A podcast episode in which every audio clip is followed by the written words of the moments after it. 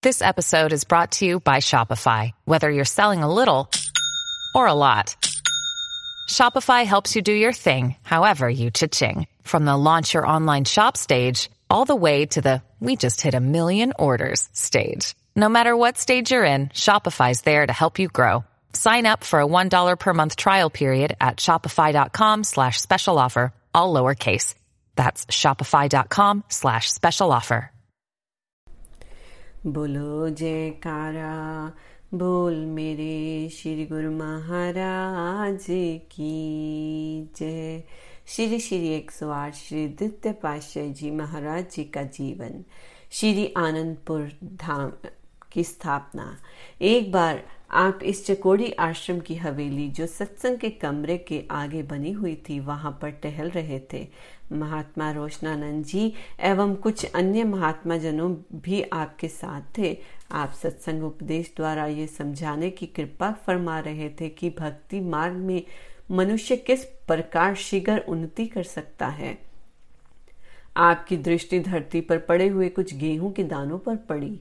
आपने फरमाया, समय के संत सतगुरु की यही विशेषता होती है कि वह प्रकृति की किसी वस्तु को लक्ष्य बनाकर ऐसे सरल ढंग से जीवों को समझाने की कृपा करते हैं कि साधारण मनुष्य भी सरलता पूर्वक समझ आते हैं। आपने धरती पर पड़े हुए कुछ दानों की ओर संकेत करते कहा महात्मा जनों को फरमाया, अब देखो, ये थोड़े से गेहूँ के दाने देखने में कितने तुच्छ हैं और यहाँ से कितने आदमी गुजरे होंगे, उनकी दृष्टि भी इन गेहूँ के दानों पर पड़ी।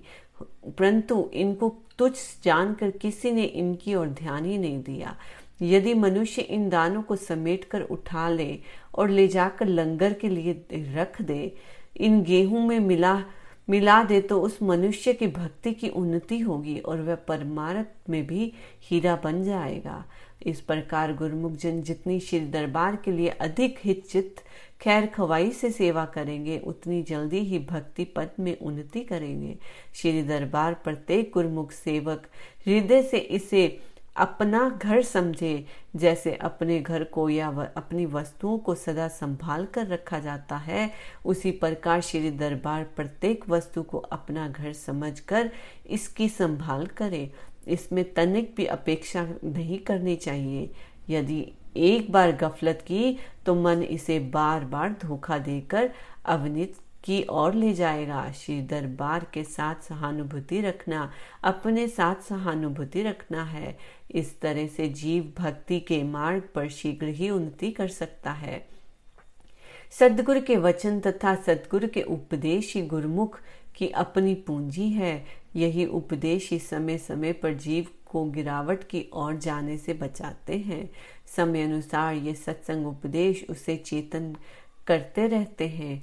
महात्मा रोशनानंद जी एवं श्री वचनों अनुसार उन गेहूँ के दानों को इकट्ठा कर लंगर में दे आए। कितनी सहानुभूति है संत महापुरुषों को जीव के साथ।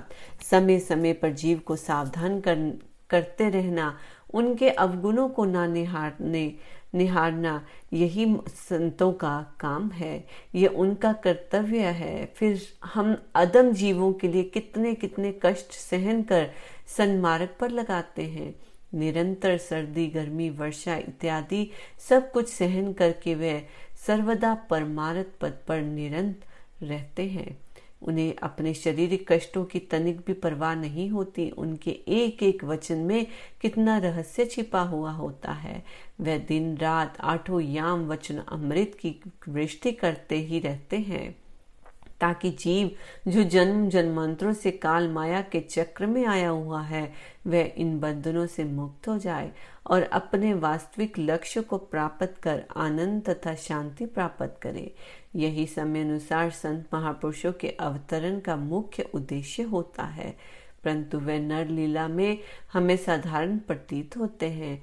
आप सन 1931 से 1934 तक संपूर्ण उत्तर प्रदेश सीमा प्रांत तथा पंजाब को श्री पावन वचनामृत द्वारा किरदारत करते रहे।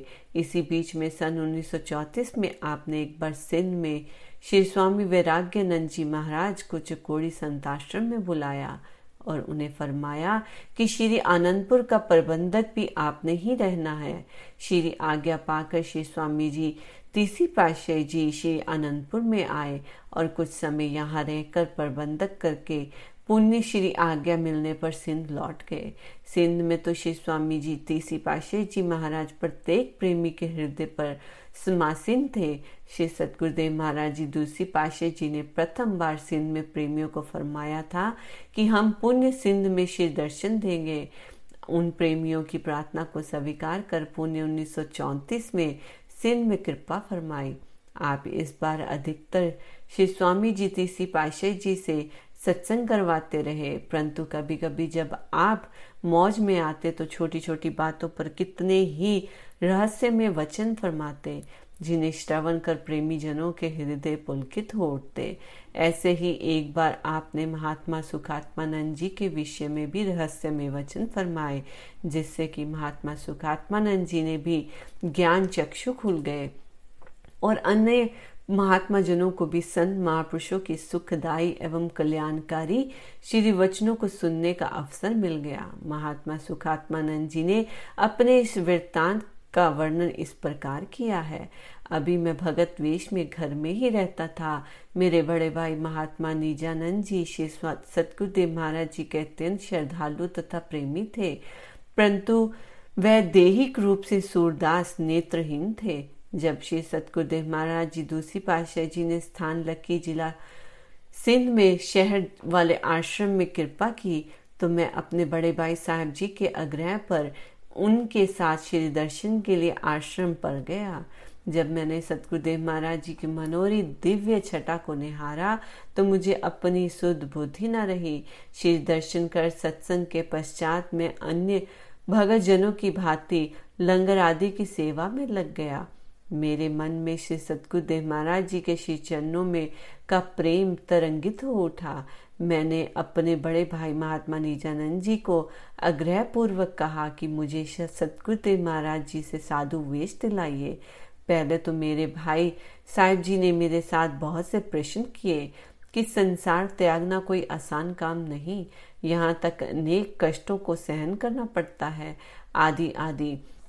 लेकिन मैंने एक ही उत्तर दिया कि सतगुरुदेव महाराज जी की कृपा से मन स्वयं मर जाता है। मेरी अचल निष्ठा को देखकर भाई साहब जी ने इस विनय को सच्चे चरणों में पहुँचाने के लिए मुझे विश्वास दिलाया।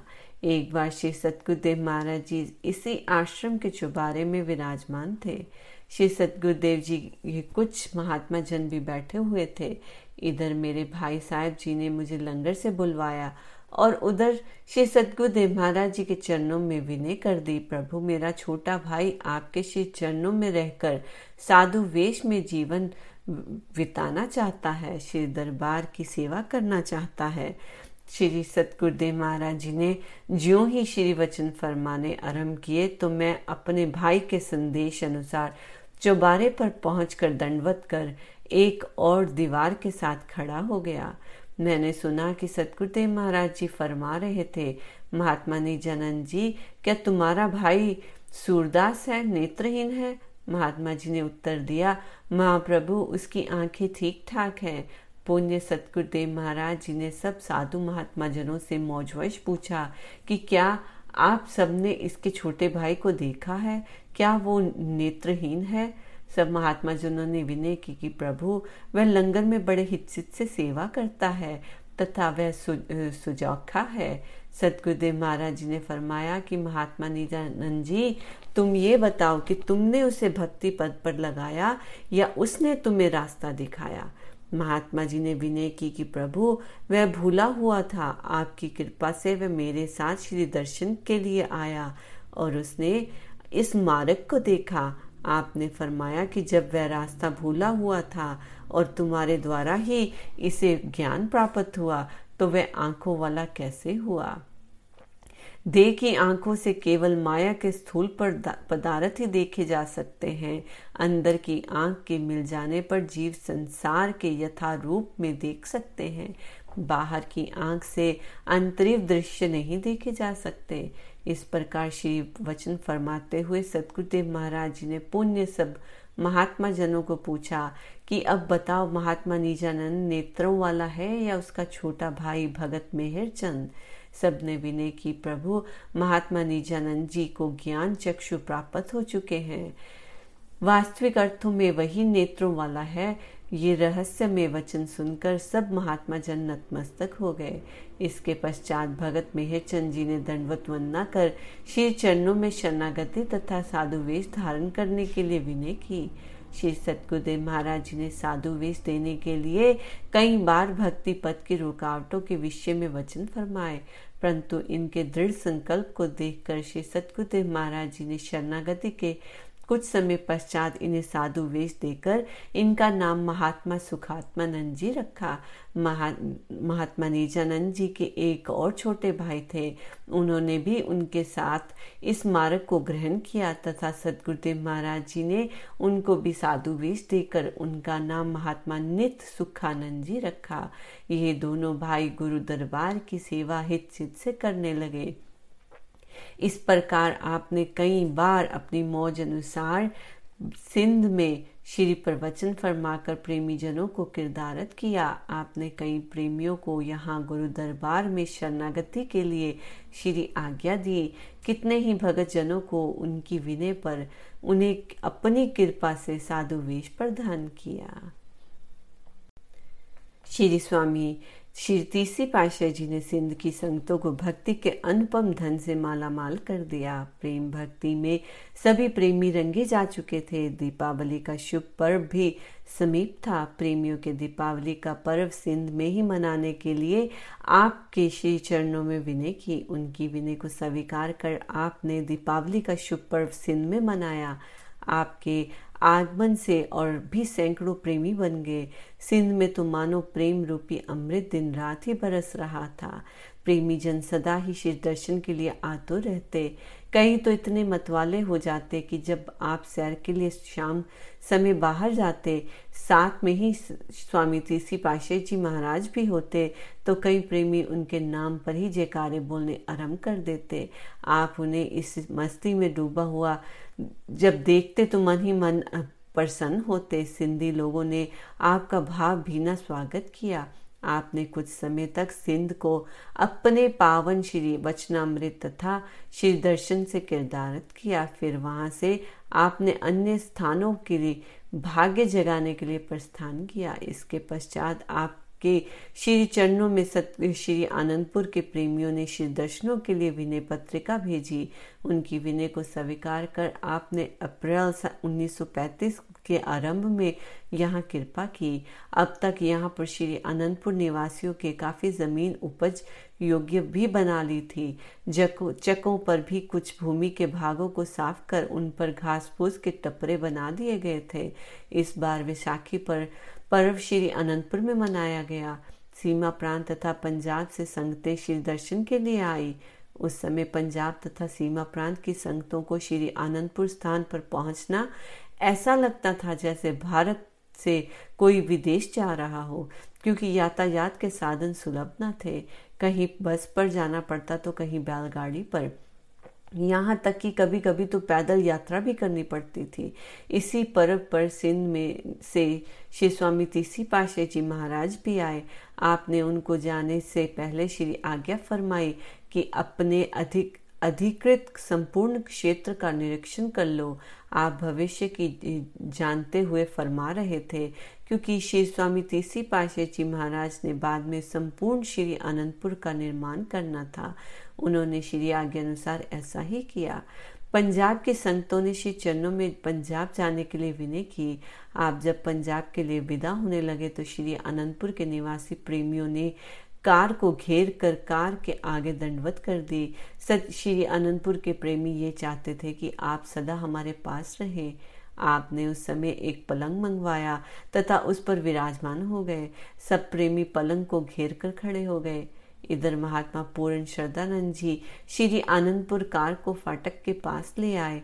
उधर आप प्रेमियों को श्री दर्शन से निहाल करने लगे।